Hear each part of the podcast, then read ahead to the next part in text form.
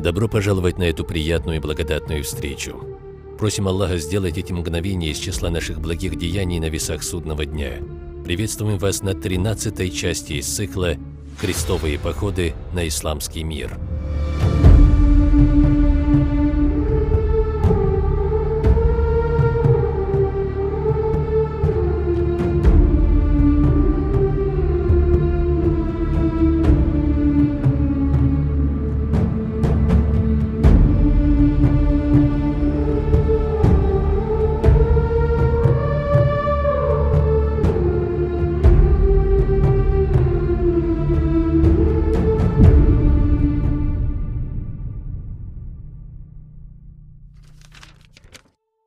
Прошлой серии мы увидели образование нового государства крестоносцев Иерусалимского Эмирата. Оно пока называется Эмиратом, но в будущем, как мы увидим, станет королевством.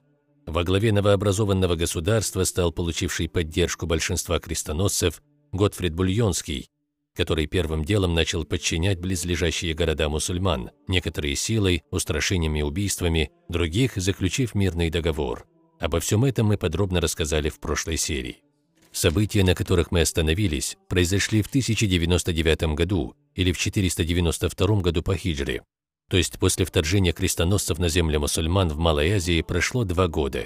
Прежде чем говорить о том, что последовало за этими печальными событиями, я предлагаю ненадолго остановиться. Я хочу вместе с вами пройтись быстрым взглядом по всем государствам и народам, являвшимися свидетелями всех событий, для того, чтобы узнать, как и в какую сторону изменилось положение дел. Крестоносцы. Крестоносцы к этому периоду основали три государства-эмираты. Самым первым появилось Эдесское графство. Оно было создано Болдуином, братом Готфрида Бульонского. Большинство населения Эдессы вначале составляли армяне, но позже сюда начали переселяться французы, так как сам Болдуин был французом, пока их количество почти не сравнялось с армянами. И те, и другие были христианами, но религиозные разногласия все же существовали. В состав графства входил одноименный город, являвшийся столицей, города Сурудж, нынче Сурудж, Сумайсад, ныне Самсад, Турбессель и некоторые другие города и села. После нее появилось государство Антакия, Антиохия. Во главе его стоял Боемон Сицилийский. Он, разумеется, был католиком, и все его войско составляли сицилийские католики. Он жестоко убил всех мусульман в Антакии, а православным христианам не навредил – но позже из-за разногласий с Византийской империей братские отношения перешли в гнет. Начало этому положило изгнание православного патриарха Иоанны, после чего начался период католического, или как его чаще называют, латинского патриархата. Антиохийский патриархат по понятным причинам считался одним из самых важных патриархатов. Расширить границы своего государства Боемонду пока особо не удалось, хотя попытки захватить близлежащие города были предприняты. После Антакии образовалось государство Иерусалима, о котором мы рассказали в прошлой серии. В его состав, кроме священного города, входили такие палестинские города, как Яфа, Хифа, Табария, Бисан и другие. Готфриду помогал Танкрет Сицилийский, который взял под свой контроль область Галилея к северу от Иерусалима. Готфрид успел обеспечить стабильность в своем государстве с помощью перемирия с мусульманами. Добиться перемирия Готфриду не было сложно, так как мусульман в первую очередь тревожили свои жизни. Те даже согласились работать на недавно завоеванных у них землях. Но это все до тех пор, пока на их место не прибудут умиравшие с голода европейцы, и отношение к мусульманам полностью не изменится. Таким было положение крестоносцев к периоду, в котором мы остановились. То есть все это произошло лишь за два года. Папская церковь. Вести о присвоении Готфридом власти в священном городе возбудоражило представителей духовной власти католиков. Урбана II, как мы сказали, уже не было в живых. Его место занял Пасхалий II. Все эти поездки с призывом людей, соборы, проповеди, письма правителям. Целью всего этого не было защита паломников, креста или религии Иисуса мир ему. Все это делалось церковью для того, чтобы расширить свою власть и влияние и далее присоединить православную церковь к католической. Присвоение представителями светской власти Антакии, а затем Иерусалима, полностью разрушали мирские планы церкви. Пасхалий незамедлительно направил в Шам нового легата по имени Даймберт, известного как архиепископ Даймберт Пизанский. Это был очень грамотный и смышленный человек, имевший опыт войны с мусульманами, так как ранее он являлся представителем папы в крестовых войнах на Андалусию. Он был родом из Пизы, известного портового города, принимавшего участие в этих войнах, и за ним стояло 120 пизанских военных кораблей, готовых отправиться на завоевание земель Востока. То есть это был архиепископ и военный адмирал в одном лице. Через несколько месяцев после завоевания Иерусалима военный архиепископ Даймберт прибыл в город Латакия. Разумеется, за это время Готфрид и его команда успели укрепить свои корни в священном городе. Но Даймберта это никак не останавливало. Вскоре после прибытия на земли Шама он получил приглашение от правителя, расположенной неподалеку Антакии. Боемунд хотел ему кое-что предложить. Подробности этого мы расскажем далее. Очевидно, что целью папского посланника было не просто путешествие по красивым землям Востока. Церковь желала присвоить священный город себе. Византийская империя. Пожалуй, больше всех вокруг пальца в эти два года обвели византийцев. Они вызвали войска католиков из Западной Европы потратились имуществом и людьми не для того, чтобы те захватили земли Азии и Шама для себя. Они были вызваны в качестве наемников для освобождения этих земель, которые ранее, до завоевания их мусульманами-сельджуками, принадлежали Византийской империи, то есть для освобождения этих земель, после чего они присоединятся к империи. Но оказалось, что огромное войско наемников прибыло со своими личными планами на эти земли, они полностью вышли из-под контроля Алексея Комнина, который остался лишь с Никеей и некоторыми другими городами на западе Малой Азии. А отправить войско вглубь земель мусульман, где еще и непослушные крестоносцы, он не смог. Отношения императора с крестоносцами, конечно, полностью испортились, за исключением Раймунда IV, который был единственным, кто не присягнул ранее на верность императору Алексею, но теперь был единственным другом императора, так как среди крестоносцев только он остался без своих земель. Аббасидский халифат. Аббасидский халиф, то есть правитель государства аббасидов, о котором мы вообще не слышали за это время, существовал лишь для того, чтобы называться халифом. Этого слабака звали Мустахзир Билля. Опять, громкое имя, в переводе «побеждающий с помощью Аллаха». Таких тогда было много, но, к сожалению, это были лишь имена.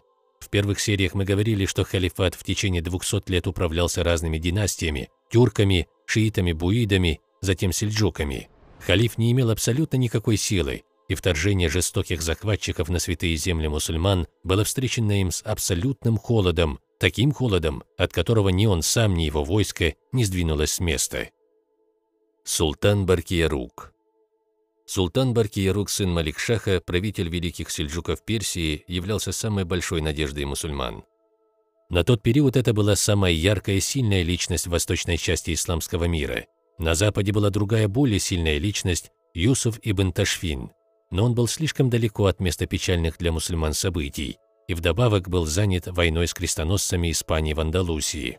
На востоке, без сомнений, наиболее влиятельным был Баркиярук, султан Великих Сельджуков, но, к сожалению, как мы увидели, он не сумел помочь мусульманам Шамы, кроме того неудачного похода Карбуги, правителя Масула в Антакию, не увенчавшийся никаким успехом, он до сих пор ничем не мог оказать поддержку мусульманам Шамы. В книгах мусульман его описывают человеком справедливым, храбрым, красивого образа жизни, желавшего возвеличить мусульман. Но почему же он не оказал поддержку мусульманам в такой важный период? Причин этому можно выделить два.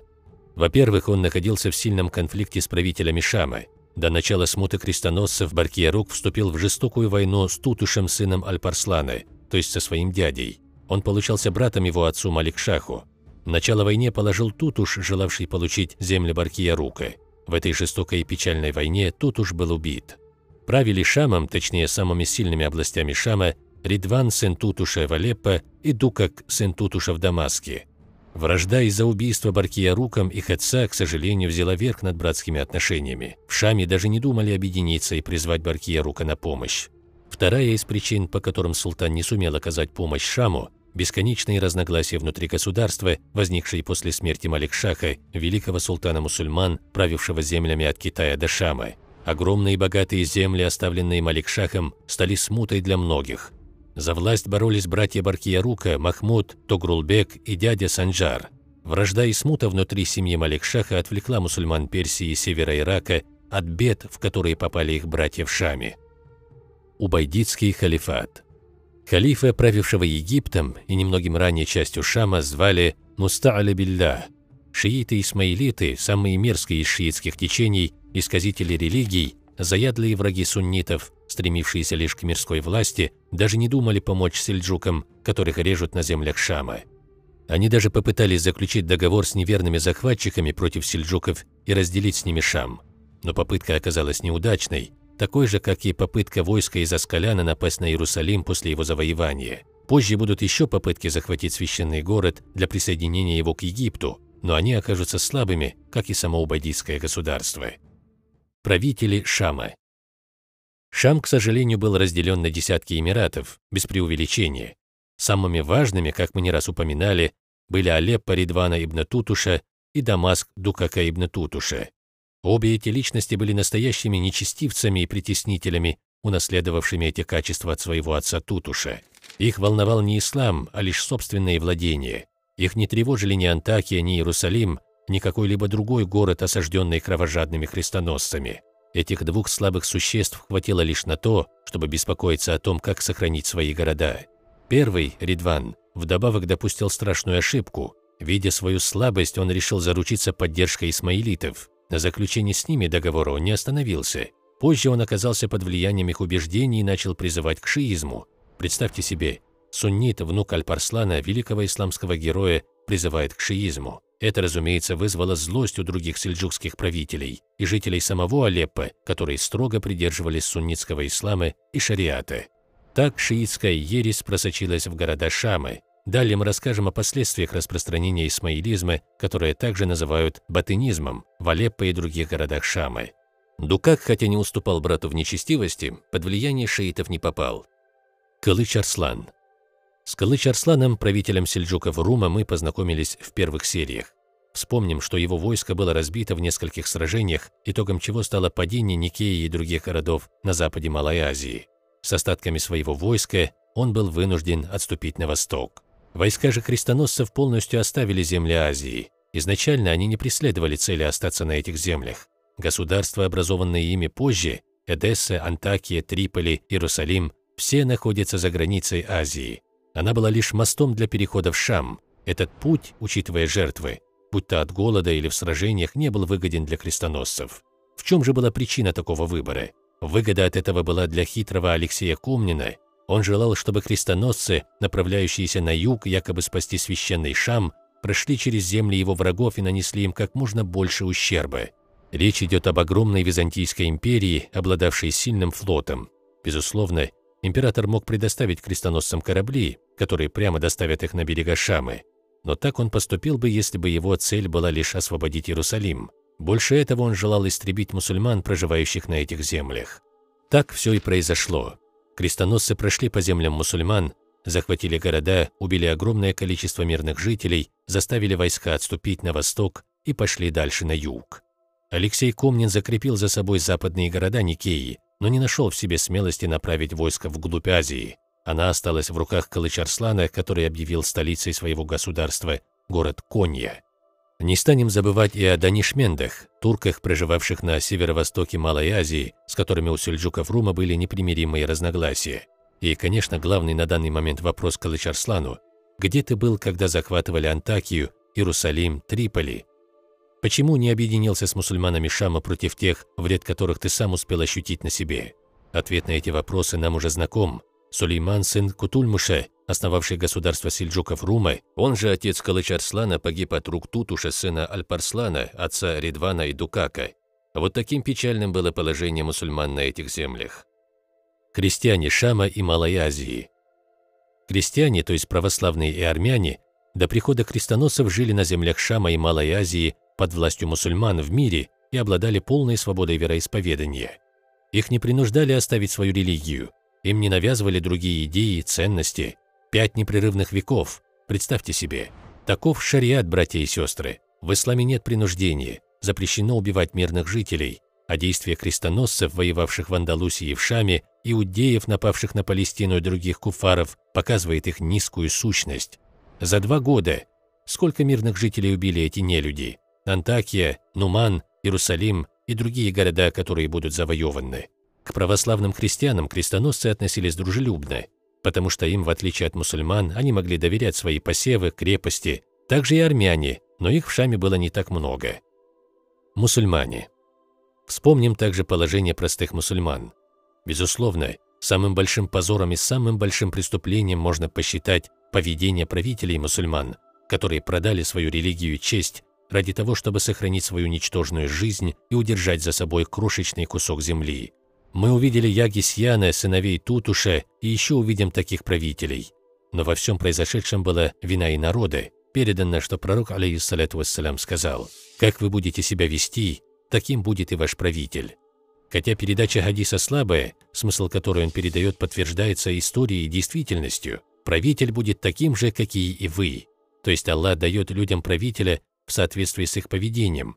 Если народ бежит за мирским, таким же будет и правитель. Если народ забудет свою религию, свои законы, свои земли, свою честь, Аллах даст им правителя, следующего этому же пути. Такими было общество мусульман в тот период. Они держались за эту низкую жизнь, жертвуя ради нее самым ценным. Мы никогда не станем оправдывать тех мусульман, которые стерли со своих словарей слово «джихад на пути Аллаха». Мы никогда не станем оправдывать мусульман, которые встретили крестоносцев с улыбкой и преподнесли им подарки. Мы никогда не станем оправдывать мусульман, которые торговали с сицилийскими торговцами и королевствами крестоносцев, зная, что те жестоко истребили огромное количество мусульман и захватили их земли. Мы не оправдаем никогда мусульман, их правителей, войска, совершившие эти преступления, из-за которых безнравственные европейцы утвердились на этих священных землях. Итак, архиепископ Даимберт Пизанский прибыл в порт Латакия. Его встретил Боемунд, так как Латакия расположена неподалеку от Антакии, он предложил папскому легату забрать город Латакия себе, но он не был в руках Боемунда. После его завоевания крестоносцы ради сохранения хороших отношений с императором вручили ключи от города византийцам, поэтому он был обвешан знаменами империи. Да имберт, не знавший о положении дел в Шаме, видя, что все большие города заняты, согласился завоевать город для папского духовенства. Он осадил город и начал вытеснять оттуда войска византийцев. Но тут из Палестины вернулся Раймунд злой, не сумевший до сих пор основать свое государство. Картина осажденного недавно прибывшими пизанцами города еще больше разозлила Раймунда. Он объявил, что является союзником императора Алексея и не даст им захватить Латакию. Этот поступок укрепил дружбу Раймунда с императором, который согласился помочь ему, наконец, основать свой эмират. А Даимберт после того, как снял осаду, отправился в священный город, чтобы увидеть богатства, которых лишили Папу Римского. Что предпримет Даймберт для того, чтобы католическая церковь заполучила священный город? Даст ли укрепившийся союз между Раймондом и Алексеем свои плоды? Получит ли он свое государство? Каковы будут действия Боемунда, отношения которого с Раймондом перешли в стадию вражды? Это мы узнаем в следующей серии. Я прошу дать нам понимание его путей, одарить нас полезными знаниями и помочь нам брать с них пользу. Поистине, это в его руках, и только он способен на это. السلام عليكم ورحمة الله وبركاته.